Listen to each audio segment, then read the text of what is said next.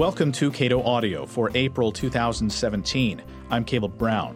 In this month's offering, Jonah Goldberg talks about the risks of nationalism and identity politics.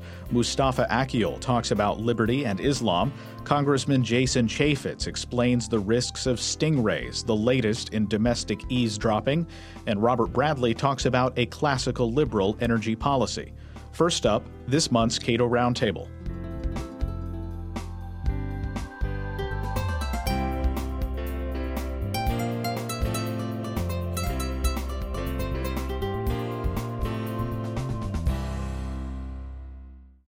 As the Cato Institute this year marks its 40th year, uh, it's important to to take a moment to focus on one issue that uh, maybe wasn't in the public discussion as much as it is today, in part because of Cato's efforts, and that is monetary policy.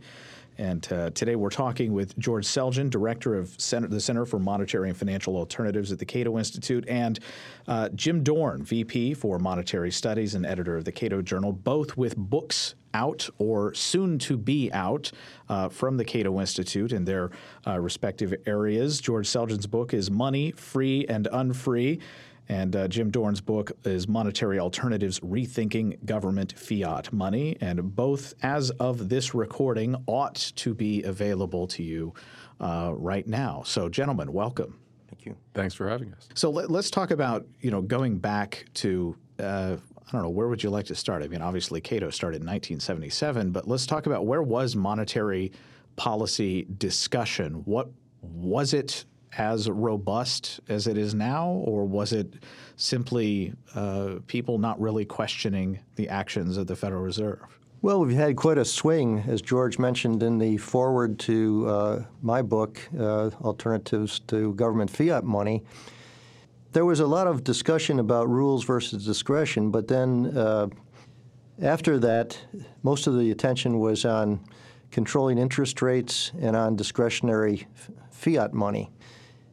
Cato brought into existence a wider discussion because not only did we discuss monetary alternatives, that is, alternatives to the government fiat money system, but we discussed, discovered a rules based or, or discussed a rules based system all the way from the gold standard or free banking with a gold based currency or even private currencies without gold, uh, as Hayek promoted, for example uh, to limiting the Federal Reserve, the central bank, by some type of a monetary rule like a price stability rule or nominal GDP. So we really brought about a more robust discussion of limiting the power of government, uh, including limiting the Federal Reserve, because the Federal Reserve has gained substantial power, but it has little humility. And we had people like Charlie Plosser and other people talk about the limits of monetary policy, that monetary policy can't do everything. It can't stimulate economic growth over the long run and so on. So we brought those arguments to bear um, within our own concept of limited government and free markets. When Cato was first founded, of course, there was a lot of discussion about monetary policy, all related to the inflation at the time. and there was also a a very poor understanding of, of the, the role that the Federal Reserve and central banks played in causing inflation. And I think the early Cato work in that area helped to uh, contribute to a better understanding of, uh, of the monetary causes of inflation. But but after that, after Paul Volcker uh, brought the inflation rate down, we had the great moderation period, and people became very complacent about monetary policy. They thought, oh, well, the Fed's finally solved everything, everything's good, uh, don't need to talk about that anymore. And uh, the same was true more or less uh, abroad, where other central banks also seemed to have gotten their sea legs. But uh, of course, the crisis has changed everything. Cato never stopped talking about the need for fundamental reform. I don't think that uh, that uh, we ever were convinced that the Fed had figured everything out or that other central banks had. And now uh, uh, we are pushing harder than ever to get people to think about the need for fundamental institutional reform that can bring us truly lasting stability in our monetary systems. And, and yet we have arguments with uh, people like uh, Ken Rogoff, uh, Jim, you and I had talked about uh, previously, who think the, the number one problem with money, it seems, is that the central bank doesn't have enough control. That's right. I mean, uh, economists are talking about uh, getting rid of cash, for example. Uh, they made a movement in that direction in India, uh, although they introduced new paper currencies. Uh, but they've done it in Venezuela and other places. And Ken Rogoff would like to see negative interest rates being used by the Fed. And of course, negative interest rates would push people into cash uh, since they can't get any yield on their deposits at the bank. So he wants to basically not outlaw all cash, but big big uh, notes, and uh, that would give people fewer options, obviously. And the, he thinks that would give central banks uh, certainly give them more power, but also more control uh, over over the uh, money supply and so forth. And I think that's an extremely uh, dangerous position to take. that people have the right to hold cash. That's part of their bundle of property rights, and when the government comes in and removes that right by force, uh, that diminishes economic freedom. You know, I, I think uh, Rogoff's ideas, in a way, represent a, a natural culmination of uh, conventional thinking about money. Uh, it, reminds me of Milton Friedman's quip uh, that if you put the government in charge of the Sahara Desert, eventually there'd be a sand shortage.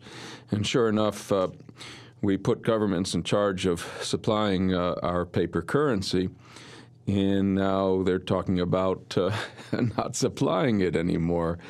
Uh, uh, of course, uh, my own research and, and some of Jim's as well is, has been about how it's been a big mistake to take uh, the management and provision of currency, not just paper currency, but all sorts of currency out of the private sector and to hand it to government. And and if we end up with no currency at all or, or only very limited amounts, uh, that's in a way what we should have expected to happen all along with this reliance on government. You know, a couple of years ago, I went to uh, Hong Kong with my wife and uh, was sort of startled first that their denominations are referred to as honkies. Uh, but but also that that the, comes, by the way, from the Hong, not from Hong Kong, but from the Honkers and Shankers, which is the nickname for the Hong Kong and Shanghai Bank, one of the main private note issuing banks in Hong Kong. Well, and and on the uh, currency is printed the logo of HSBC. That's correct. And uh, you know, I don't know what their relationship is with uh, the government uh, precisely, but at least uh, as a conceptual matter, you you look at it and you see, oh there's there's really uh, at least no particular problem with having a specific corporate entity sponsor money. That's exactly right. Of course, George has done a lot of research on that with the Scottish banking system and so forth. But I think this this idea to outlaw cash uh, could backfire because people will want a parallel currency and they can go into digital currencies, for example, like Bitcoin or some other currency that may emerge. So uh, we basically favor parallel currencies and competition in currency. Uh, because we don't want the government to have a monopoly over such an important aspect of people's lives. Okay, and, and uh, Jim, as we've spoken before, India is probably a prime example of what happens when you uh, tell people they, they can't have cash. Absolutely, and uh, I'm amazed that Modi won by such a large uh, vote in this in this recent election in Uttar Pradesh, which is one of the largest uh, states within India. So, so if you could both provide me your perspective on well, well, with respect to India specifically, this seems to be a case study in when you give uh, political actors too much control over the money supply. What you know, what practically allows uh, political people to engage in that kind of uh, policy? We have to be very careful, though. The, the, the problem, uh, the specific thing that went wrong in India was uh, that um, they decided to demonetize their existing currency notes before they had the new ones ready. So, strictly speaking, uh, the, the plan wasn't to just get rid of cash in that case. It was to replace replace it, uh, or at least to to uh, modify the cash, and uh, that meant turning in all the notes, and particularly the smaller, uh, some larger denomination ones.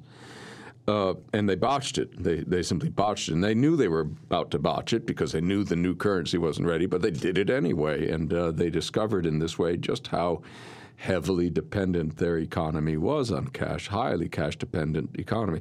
Now, people like Rogoff will say, well, it's a whole different story here if the Fed bans, uh, particularly if it bans $100 notes uh, uh, or hundreds and fifties, you know, we have checks, we have other ways of making payments.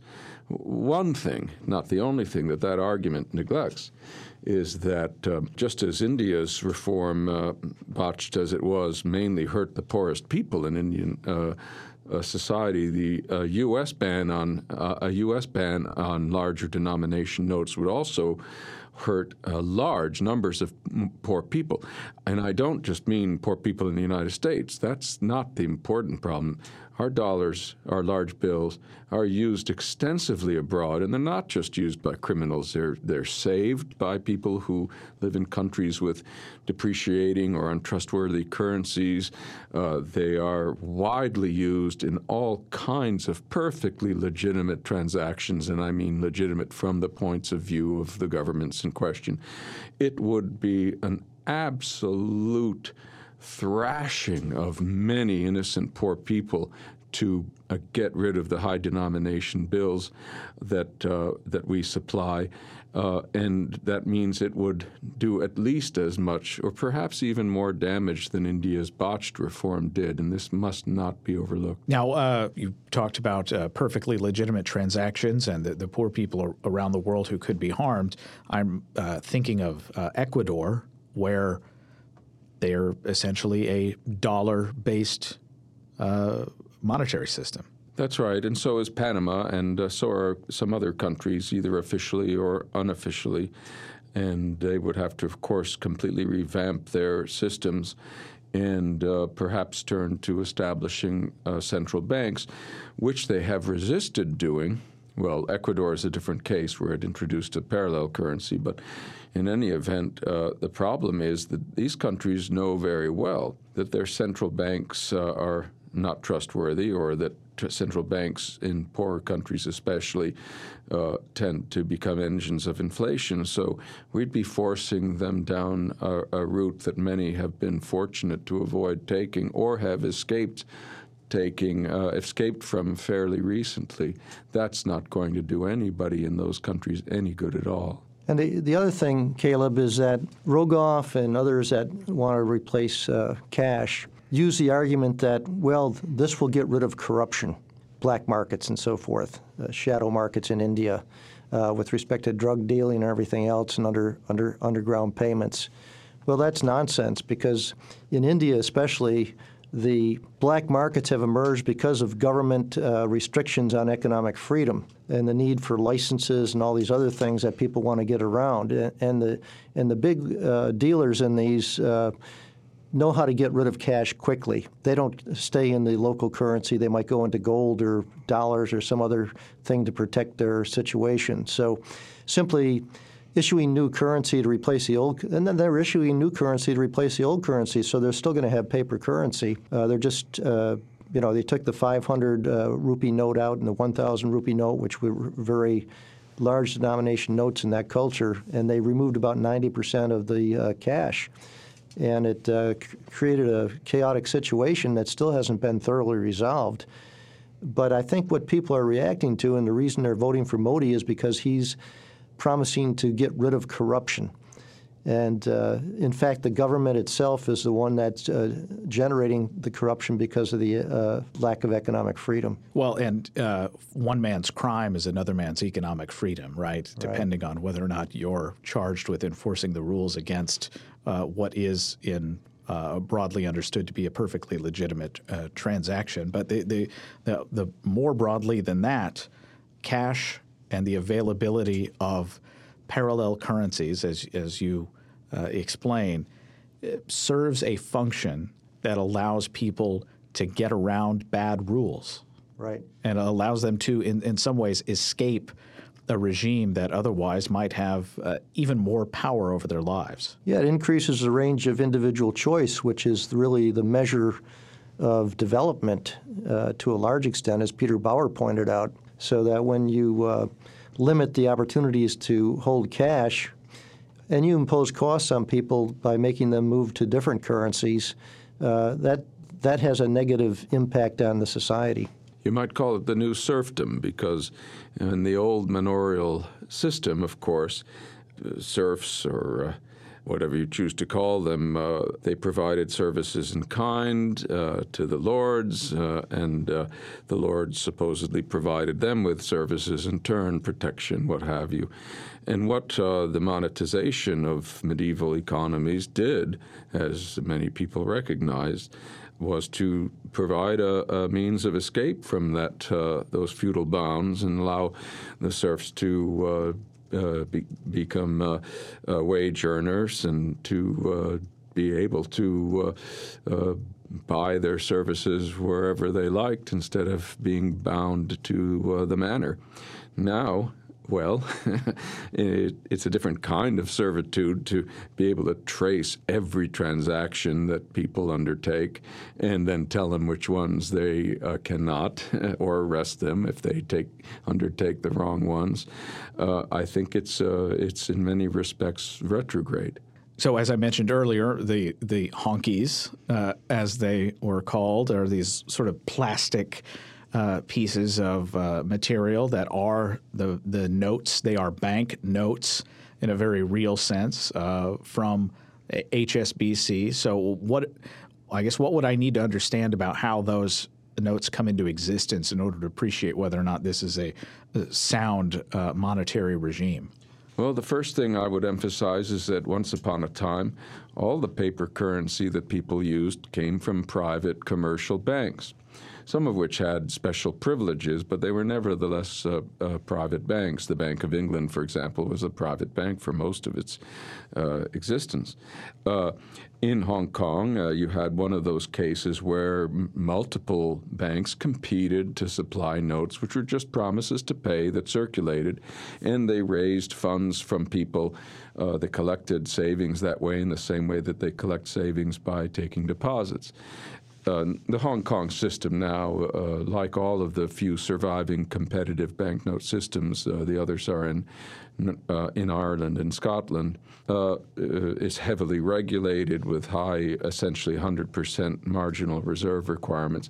But back in the past, banks issued notes based on very modest reserves, and the countries that did had the freest banking systems, which gets us back to talking about Scotland, which uh, Larry White has written a definitive book about, and Canada, but also Hong Kong in its earlier days they had the most uh, effective, stable, and efficient banking systems. And we forget just how stable and efficient they were, with very few losses, very few f- uh, failures, and very few crises. And of course, those systems had a money that was convertible into some type of a commodity. Uh, and the book that I had uh, produced uh, with articles from the Cato Journal over the years is focusing on alternatives to government fiat money, not just government fiat money, but discretionary government fiat money. So we live in a, a, pure fiat money world today. There's no link to any commodity at all, it's not convertible.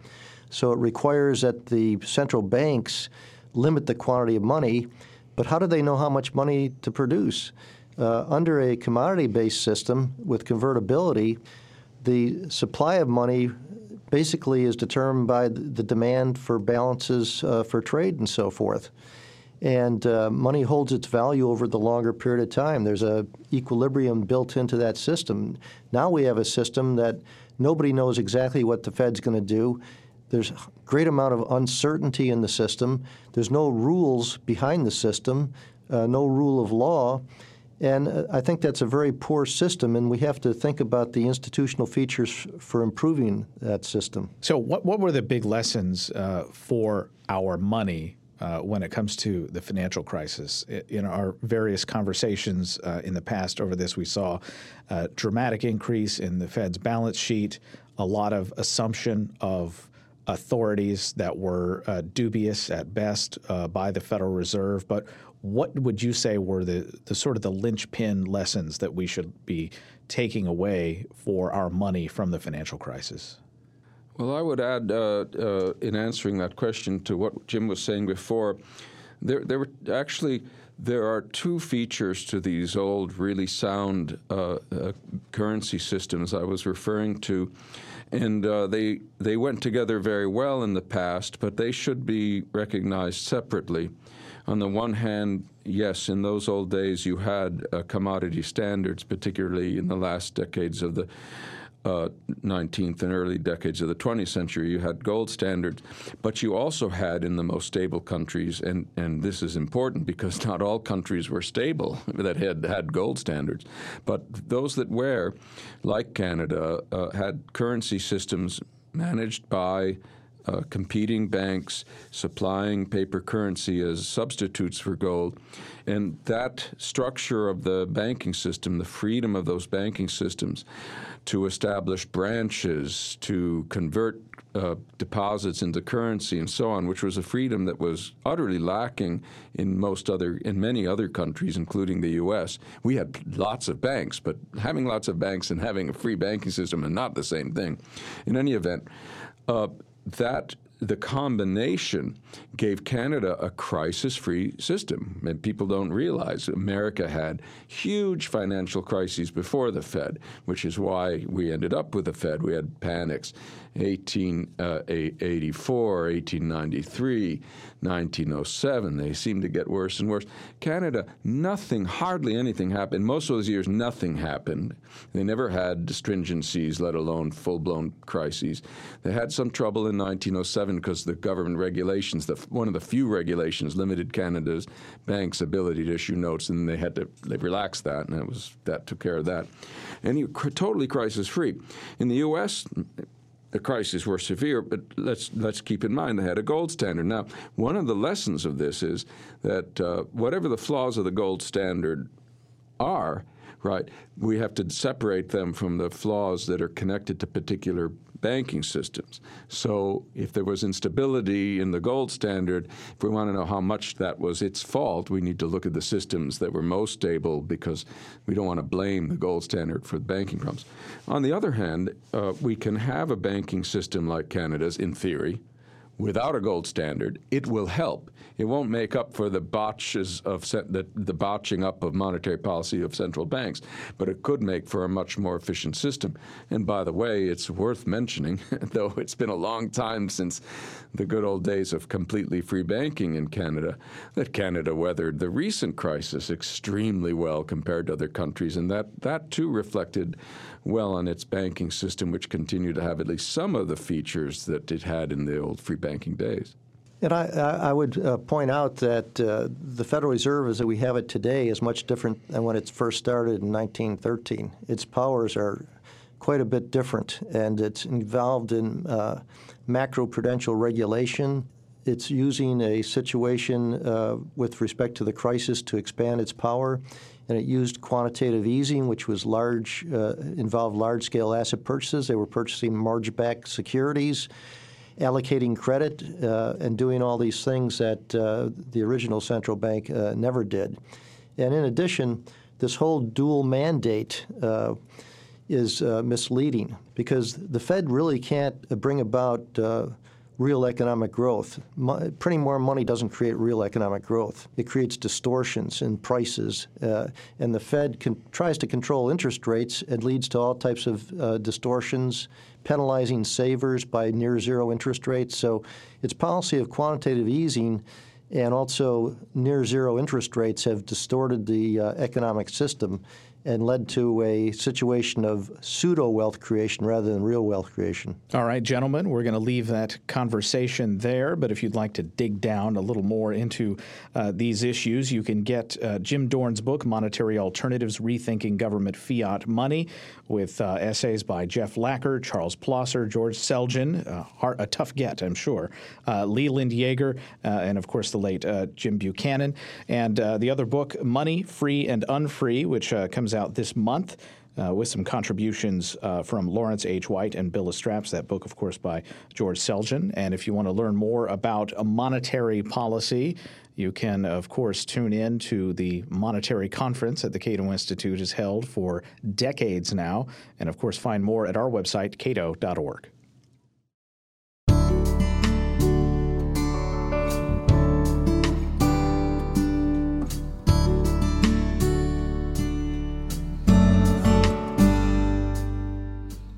Nationalism and identity politics deny, or at the very least minimize, the importance of the individual by reducing everyone to categories.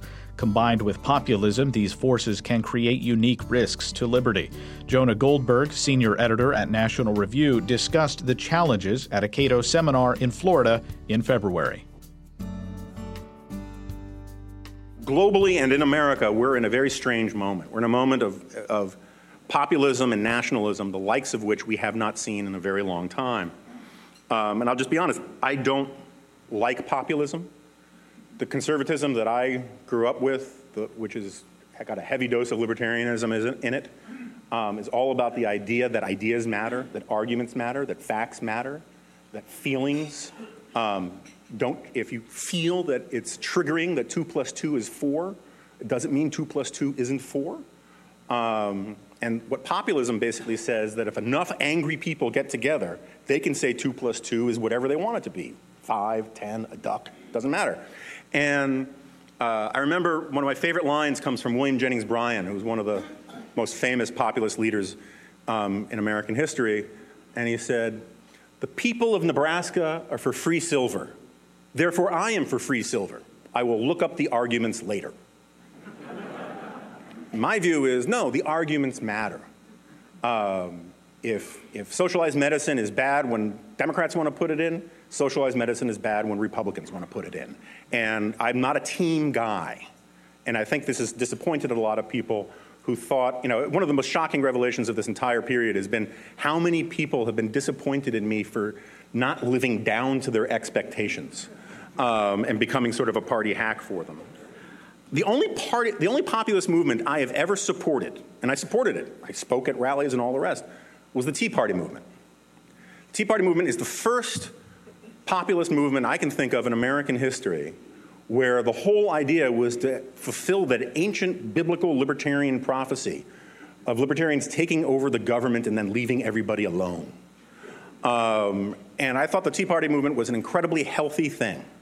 Because what it was was it was the exact right response to Barack Obama, which was let's double down, reaffirm our core convictions about limited government, constitutionalism, living within our means, the importance, you know, of these sort of Lockean precepts that created the founding. That's what the, the Tea Partiers embraced and championed. The problem was they were called racists anyway. Um, and they were called and they were demonized in the press, and they were treated like um, as if they were sort of nascent fascists. And um, I think that one of the things that this did was it sort of caused a kind of psychic break for a lot of conservatives who said, well, we're going to get called racist no matter what. The left is all about tribalism and identity politics. Maybe we should be too. And while by no means do I think everyone who voted for Donald Trump. I have people in my family who voted for Donald Trump. I have friends who voted for Donald Trump. I get it. But there is, particularly as you get into some of the more fever swampish areas of the right that National Review has always considered itself a policeman of, there is this new embrace of, of sort of white identity politics. And I think identity politics, whether it's of the right or the left, is bad. And I don't believe in the principle of if my enemy is wrong but winning, I should be wrong too so I can compete with them. And yet, there's a lot of that going around on the right. And it takes a lot of different forms. Some of it is racist, a lot of it is just sort of nationalist. But either way, I think it's dangerous and unhealthy. And I guess I should clarify about something about conservatism. So, conservatism, properly understood, is different in America and always has been. Friedrich Hayek makes this point. The great social scientist Samuel Huntington has made this point. America is the one country in all of the world, with a possible exception of Britain today, where you can be a conservative and a defender of liberty. That is what uh, Friedrich Hayek about, was talking about in his famous essay, Why I'm Not a Conservative. The conservatives he was talking about were the blood and soil, uh, altar throne conservatives of, of Europe, right? Monarchists, um, nationalists. He was not talking about America, where he said America is the one place where you can call yourself a conservative and still be on the side of liberty. Because in America, what we are trying to conserve is a radical liberal constitution and founding that enshrines certain ideas in. And so when I talk about conservatism, I'm including libertarianism. And I know when I make these points at Cato, uh, because at Cato, Cato is one of the only other places where um, people wear their favorite philosophers on their ties because we're so cool, um, we can get into some arguments about it. But that's what I mean by all of this. Um, and that brings me to nationalism. I think a little nationalism is a healthy thing. It binds people together, it makes people attached to what they know and what they have. Um, it sort of thickens the stew of civil society. But the problem is, first of all, nationalism and patriotism are not the same thing. My old boss, uh, William F. Buckley, liked to say, I'm as patriotic as anyone from sea to shining sea, but there's not a molecule of nationalism in me. And on the other hand, Adolf Hitler said, I'm a nationalist, but I'm no patriot. Uh, there's a difference between the two things. Patriotism is, especially, particularly in America, involves attaching yourself to certain creeds and ideas about the nature of the society that we live in and the kind of government that we want. Nationalism just basically says, my tribe versus your tribe, and my tribe's better. And so a little tribalism is a healthy thing because it gets people to stick together. It's what, what makes teams work. It's what makes all sorts of, you know, uh, uh, that sense of belonging is what makes army units work. That's all fine. But every poison is determined by the dose. Too much nationalism becomes lethal to a country. And I should also point out nationalism and socialism, in terms of public policy, are the same thing. If you nationalize medicine, you're socializing healthcare. You can go through any speech by Fidel Castro or Hugo Chavez or any of those guys and just randomly swap out the words socialist for nationalist and the words nationalist for socialist, and the meaning stays the same. When you nationalize things, you socialize things. When you socialize things, you nationalize things. The days that, of the dream of international communism have been dead since about 1928. It's all about nationalism within states. And nationalism is the, is the code words of the right for talking about socialism and solidarity and team and my tribe versus everybody else. And socialism is the language that the left use. But when you listen to them, you should be aware that basically they mean the same thing, they're just describing slightly different teams.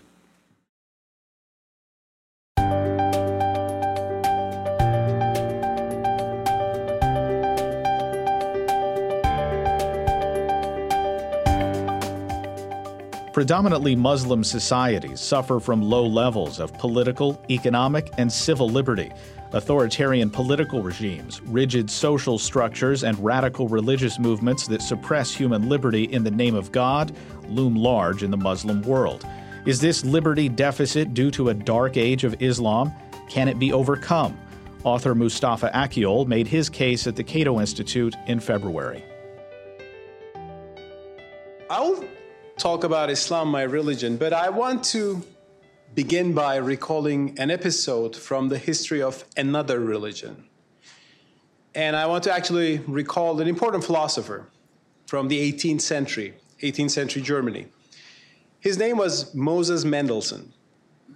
And he was a pious Jew who was also inspired by the Enlightenment. He was especially driven to the rationalism and individualism and liberalism of the Enlightenment. And with his writings, he wanted to synthesize Judaism with the Enlightenment. He argued against coercion in the name of religion.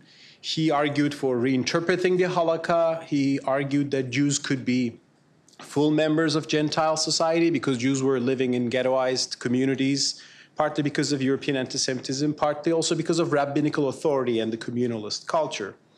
So he wanted to make Jews German and Frenchman, you know, of Mosaic faith. He thought one can be fully Jewish and fully modern and liberal. Not everybody, though, were convinced by these arguments. Uh, some Christians at the time thought that while Christianity is a religion of the spirit, Judaism is a religion of the law. So there's an inherent tension between Judaism and liberalism.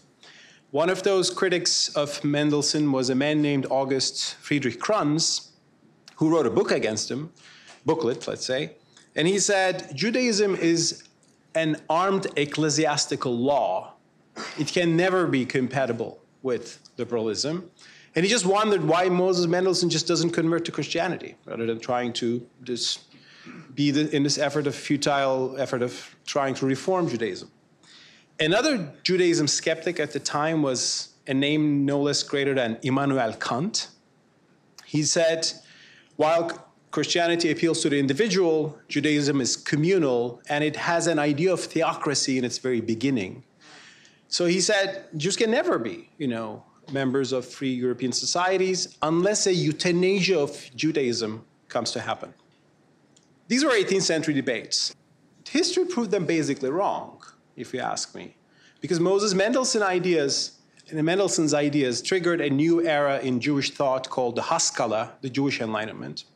Uh, and Jews gradually actually began to embrace these liberal ideas, became full members of European society. A Reformed Judaism was born in the 19th century. Even Orthodox Jews reconciled themselves with certain ideas of the Haskalah. And even if there was something that really blocked Jews fully integrating into European societies, that was anti Semitism rather than Jews' own uh, predispositions towards, let's say, an illiberal culture. And today, when you look at the Jewish world today, you see uh, European Western Jews as actual defenders of liberalism most of the time, and a pre-Haskalah, you know, ultra-Orthodox minority in Israel sometimes can come out with, you know, illiberal stances on gays and women and so on and so forth, but they don't define. They're becoming a more marginal force within the Jewish world. Now, why I'm speaking about Judaism? I think the reason is obvious because the 18th century discussions about Judaism are sometimes being repeated today in the 21st century about Islam. There are Moses Mendelssohn kind of Muslims who are saying that Islam can be compatible with liberal democracy. We have to do some reinterpretation for sure, but it can be. And actually, liberal values are inherent within Islam if you understand them properly. Whereas some people are saying, wait a minute, you know, Islam is by nature a political ideology rather than a religion. It is a religion of the law. So Muslims are bound to be loyal to the Sharia, and they will want to implement Sharia wherever they are, from Indonesia to Oklahoma, you know, wherever they, they want. And so therefore, I think maybe the Judaism skeptics of the time were a little bit essentialist in looking at a religion and thinking that there are the certain texts and it will never change. I think I see a kind of essentialist approach to Islam as well. And the big emphasis, of course, come from the fact that the West is defined mostly by Christian heritage, and Christianity is indeed a religion without a religious law, whereas Islam and Judaism both have tradition of religious law, halakha and sharia. So the argument is that always the other religion is exceptional, whereas Christianity is taken as the norm. But you can actually see that religions have different traditions, and actually Islam and Judaism has a lot of in common in that uh, perspective. So we have Moses Mendelssohn of the world, Muslim world of today. So what are these people are arguing? Just let me give you a brief overview.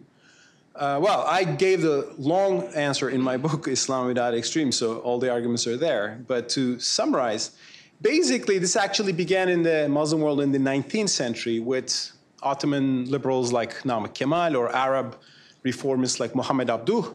These were Muslim thinkers who admired a lot of the liberal values in the West and then look at the Islamic world, they found many problems, and they thought that if you go back to the basics and reinterpret certain things, you can actually have a liberal interpretation of Islam.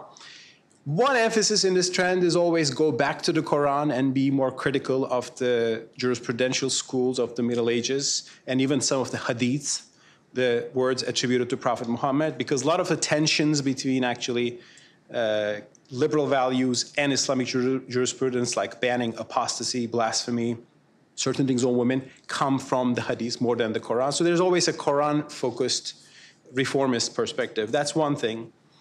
The other one is to historicize Islamic resources, Islamic sources, to say that the Quran was revealed by God in the seventh century, but within the context of that century. So certain injunctions reflect that context, and today we can re understand the Quran and the other Islamic sources within the 20th century, within the modern context. So that's another approach, which I think is very sound. There's always a desire to reform some of the lost schools, the rationalist uh, Mutazila, for example. Uh, these were the Muslim thinkers who read Aristotle and reconciled it with Islam, Islamic theology, because they thought that scripture is from God, but reason is from God as well. So they should work together to find the truth, which is a different way of seeing the truth only coming from scripture, only from revelation. So that has been emphasized. My favorite liberal Islamic school of thought actually is, though, the Murjia, an Arabic term which means the postponers. These were early Islamic thinkers who emerged at a time when different Islamic schools were killing each other, fighting, calling each other as blasphemers. They said only God has the right to decide who's a blasphemer and who's an apostate and who's a true believer. So this issue should be postponed to afterlife to be resolved by God. That's why they were called the Murjia, the postponers. They made the argument that John Locke also did in his letter concerning toleration. So these, there are these kind of resources in, in Islamic tradition that can be today brought into light and used to build a liberal argument. And those arguments are there, and there are Muslims who find them persuasive. So in every Muslim society, you have these liberal Muslim movements for reform, for change, for some progress. Uh, women's issues are always a big issue, so we have a trend called Islamic feminism. I can proudly say that my wife is one of the proponents of that. uh, and I certainly supported her on that, just make no, make no mistake. And, and Islamic feminism argues that, you know, in the beginning, Islam was a uh, religion that liberated women. However, male domination ideology interpreted the Quran and misinterpreted for centuries. Now we have to, we can go forward. So here you have a trend. When it comes to economic freedom, actually, it's easy to make the liberal argument there. I mean, from the beginning, Islam has been a market friendly religion. I mean, Prophet Muhammad was a merchant. Among the world's big founders of religion, he's the only businessman. And he left a legacy of you know, market and trade. Interest has always been an issue, but Muslims have found ways to either not call it interest, but do it in another way, or maybe to say that there's a difference between usury and modern banking interest. So that's why you know you can have capitalism uh, that is valued and accepted by Islam. Here's one thing though. Some people will say, well, these, yes, we know there are Muslim liberals since the 19th century, late 19th century, but they're not very popular. You know, they're always marginal. Uh, the other guys are always winning. Like, why is that the case? Is there something essential about the religion which makes this liberalism, you know, a futile effort? people sometimes ask me like you've been writing about this for 10 years you know my whole muslim world is not like norway still well one thing is that civilizations take time to change. Uh, i mean it take a lot of time for christianity to change as well. We should remember that. But the other thing is that and i think that's particularly valid for the past two centuries of islam ideas flourish not in vacuum but they flourish in a certain context.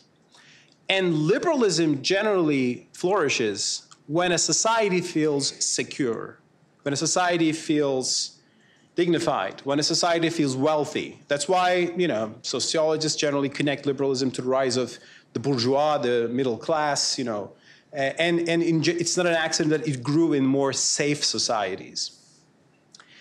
It is also not an accident that when traditional liberal Western societies are challenged, they feel threatened, they can move away from liberalism a little bit.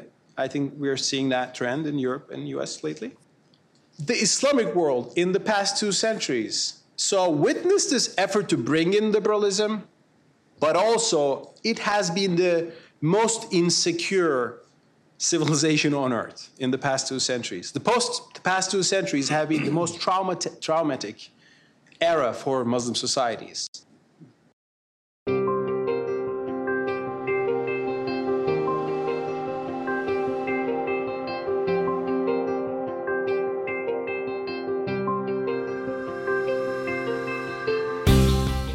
If you own a cell phone, you're carrying a miniature tracking device in your pocket, a fact that law enforcement agencies are increasingly taking advantage of to investigate crimes and monitor suspected criminals. Cell site simulators, or stingrays, designed for the military but used by domestic police, make it possible. At a Cato conference on domestic surveillance in February, Republican Representative Jason Chaffetz, chairman of the House Committee on Oversight and Government Reform, discussed the dangers posed by stingrays. This discussion today is very specific. Uh, to so called stingrays. Now, I want to be careful. That's a brand name of a particular provider. There are other pieces of technology out there that do similar things.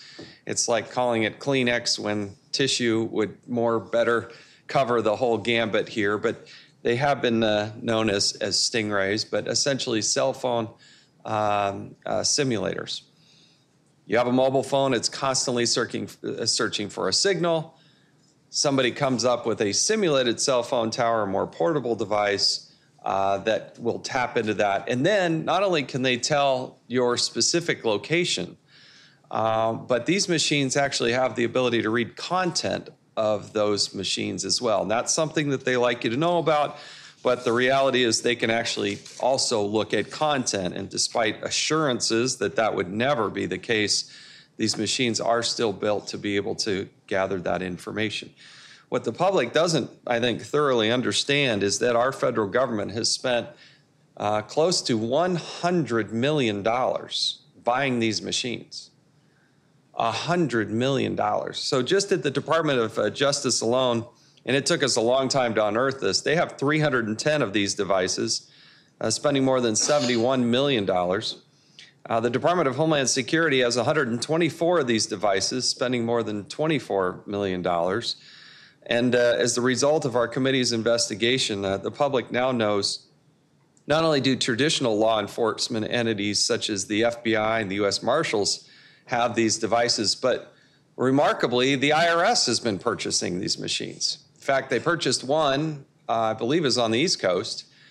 They tried to tell us that they really don't use it and don't use it very often. And of course, of course, that's the case. They bought a second machine um, so they could have one on the West Coast. Uh, they spent more than a million dollars, basically half a million dollars each, for machines that they tell us they really don't use. Now, what in the world is the IRS doing with cell phone simulator uh, technology? Uh, I, I, again, I, I don't believe Mr. Koskinen is the commissioner of the IRS. I think he has lied to the American people and the Congress. I absolutely don't trust him. And I don't trust the IRS snooping on our phones and using these machines. I don't know where, I can't see it, but they have them. And I think the public, uh, I think they should, they should sell them or give them back or dispose of them. And they should do that under the watchful eye of, of, some third party because I absolutely fundamentally do not trust them and I see no reason for them to have this technology. Uh, when a cell phone, uh, a cell site simulator device is activated, the cell phones in the surrounding area connect to the device in a similar way that your cell phone towers do. Essentially, it allows the law enforcement to see your very precise location. It was described to me that if you were to go to uh, New York City and you had this device, not only could it tell you which building you're in, it could tell you which floor you're in, and it could tell you which room you're in. You can see in a law enforcement situation that can be a very positive thing, right? There are good aspects to this. If you have a missing child, if you have uh, maybe an elderly citizen who has wandered off and, and, and is forgetful, you can see where there are positive ways to use this. You can also see that in a law enforcement investigation, if they are targeting a particular criminal, uh, they could get in there and understand uh, and track and find this person. Uh, I think there are very legitimate reasons to do that, and there are some departments and agencies that I'm sure are supposed to be able to have these. These machines were originally designed for the United States military, and we did not dive into the military aspects uh, of this at all. Now, when the f- committee first began its investigation in April of 2015, the federal law enforcement entities could obtain a court's authorization to use these uh, simulators by meeting a standard that was lower than probable cause. In September of 2015, five months into the committee's investigation, and with a hearing in the subcommittee on information technology, literally right before our hearing, the Department of Justice announced a new policy for its cell phone uh, simulator devices. I don't think they wanted to go to the committee without being able to articulate what it is those procedures would be. Shortly thereafter, and just two days before the hearing, uh, Homeland Security also followed suit with an announcement of a similar new policy. And, uh, and then shortly thereafter, the IRS said, oh, okay, well, that's our policy too. Um, the new policy substantially changed how the agencies obtained authorization, and the policies now require agencies to obtain a search warrant supported by probable cause with some very limited exceptions. In short, the bipartisan oversight and public exposure re- uh, uh, really pushed the Department of Justice, uh, Homeland Security, and the IRS to fundamentally alter their policies and the way they're doing that. It wouldn't have happened unless there was some, some oversight. But as the report makes clear, when the committee initiated its investigation of spring of 2015, the use of these devices at the federal, state, and local level, it was really not very well known, and the inconsistency was certainly the case. Let's also understand that it's not just the federals, uh, the feds that have these. You have Sunrise, Florida, that has a device. And I'm sure the good people of Sunrise are very safe and secure, but they don't necessarily have to institute any standards in using these devices. Now, I think it's a violation of our Fourth Amendment rights. I think it is an invasion of our privacy. I have asked, I believe, two FBI directors and two, um, two attorneys general, I should say. You know, there's a discussion out there about metadata and content. And they'll swear to you, they'll testify, and they will say, look, we only look at the metadata. You know, when I send an email between me and this gentleman over here, we're just looking at the metadata. We don't look at the content. So the question, one of the questions we all as a society have to ask, is your geolocation metadata or is it content? I would argue that it's content. If I can watch you, where you are, where you go, what you do, who you visit, that's the content of your life. And so, because I carry this mobile phone device, should everybody in the world be able to see if I'm going somewhere? What if somebody's um, maybe getting cancer treatments or wants to go to a particular bar or wants to just, you know, pick up their kids at a school every day? Is that anybody else's business? No, it's not. And it's certainly not the law enforcement's business unless they have probable cause to chase us down. So, the FBI, which has 194 devices, took, uh, took very uh, evasive steps to obscure not only these devices uh, from the court and the public, but it's also its role in assisting state and local law enforcement agencies. In fact, they went so far when they helped the locals to make them sign non disclosure agreements uh, to prohibit the public from learning about the use or role of these, uh, this technology. They even went so far in cases where there were pending criminal charges, and rather than prosecuting that person, they decided they didn't want to reveal how they knew this information, and they just dropped the case, and the bad guys, at least in their opinions, uh, walked. And um, they went to great, great lengths to keep these secret, which should tell you something about these.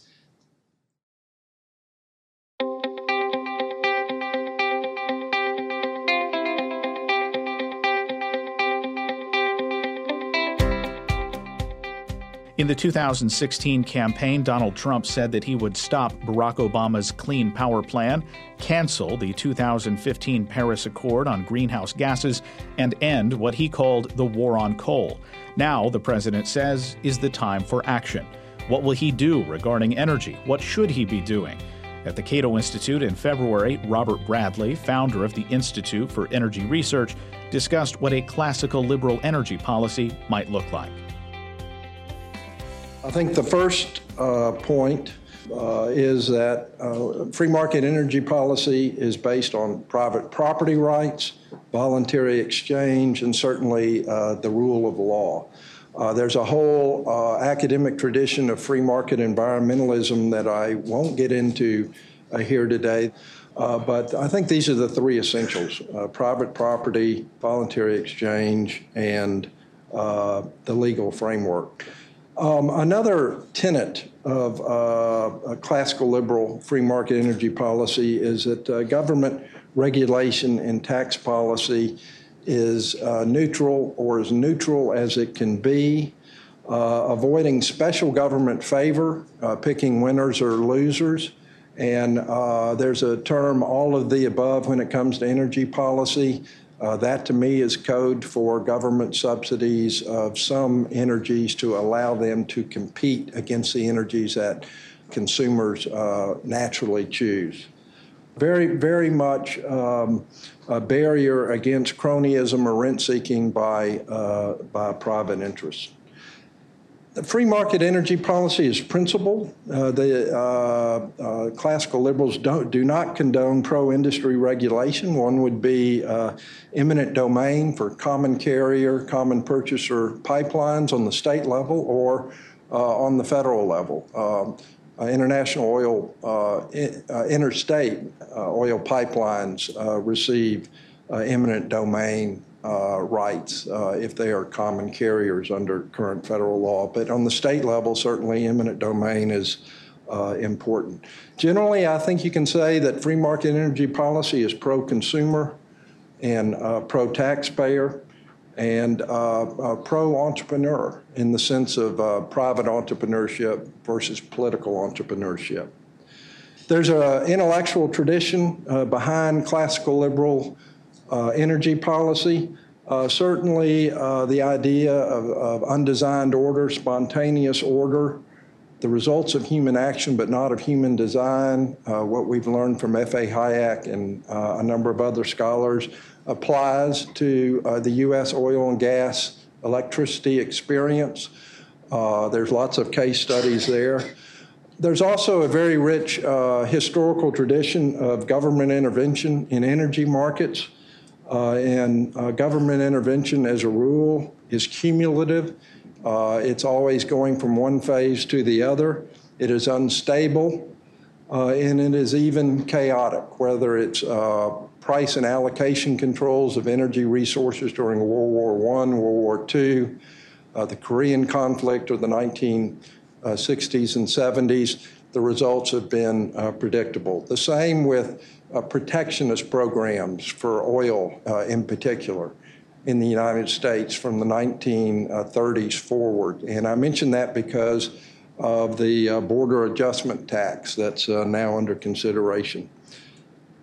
I think the third point is uh, the intellectual tradition of public choice economics, recognizing that there's government failure, not only market failure, and that any public policy in the real world that proposes to intervene in markets, not only do you need to uh, estimate, understand the alleged market failure, you have to factor in that uh, political solutions are expensive, there's unintended consequences, they go out, go off in completely new directions. And this is a very powerful argument uh, for not intervening in the first place uh, not having a, the qualitative decision to intervene, even if it starts off very small and uh, uh, grows later on.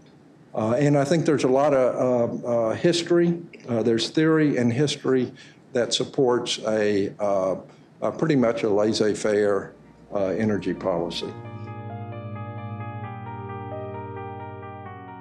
Cato University is the Cato Institute's premier educational event of the year. This year, we've expanded Cato University into several three day sessions, each with a different focus that offers comprehensive analyses of critical, multifaceted issues at the center of individual liberty.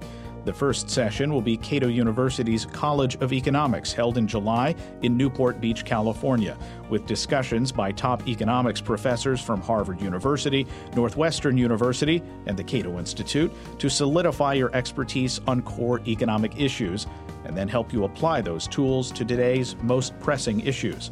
Registration and additional information for each program is available at cato.org. That will do it for this edition of Cato Audio. I'm Caleb Brown. Talk to you again next month.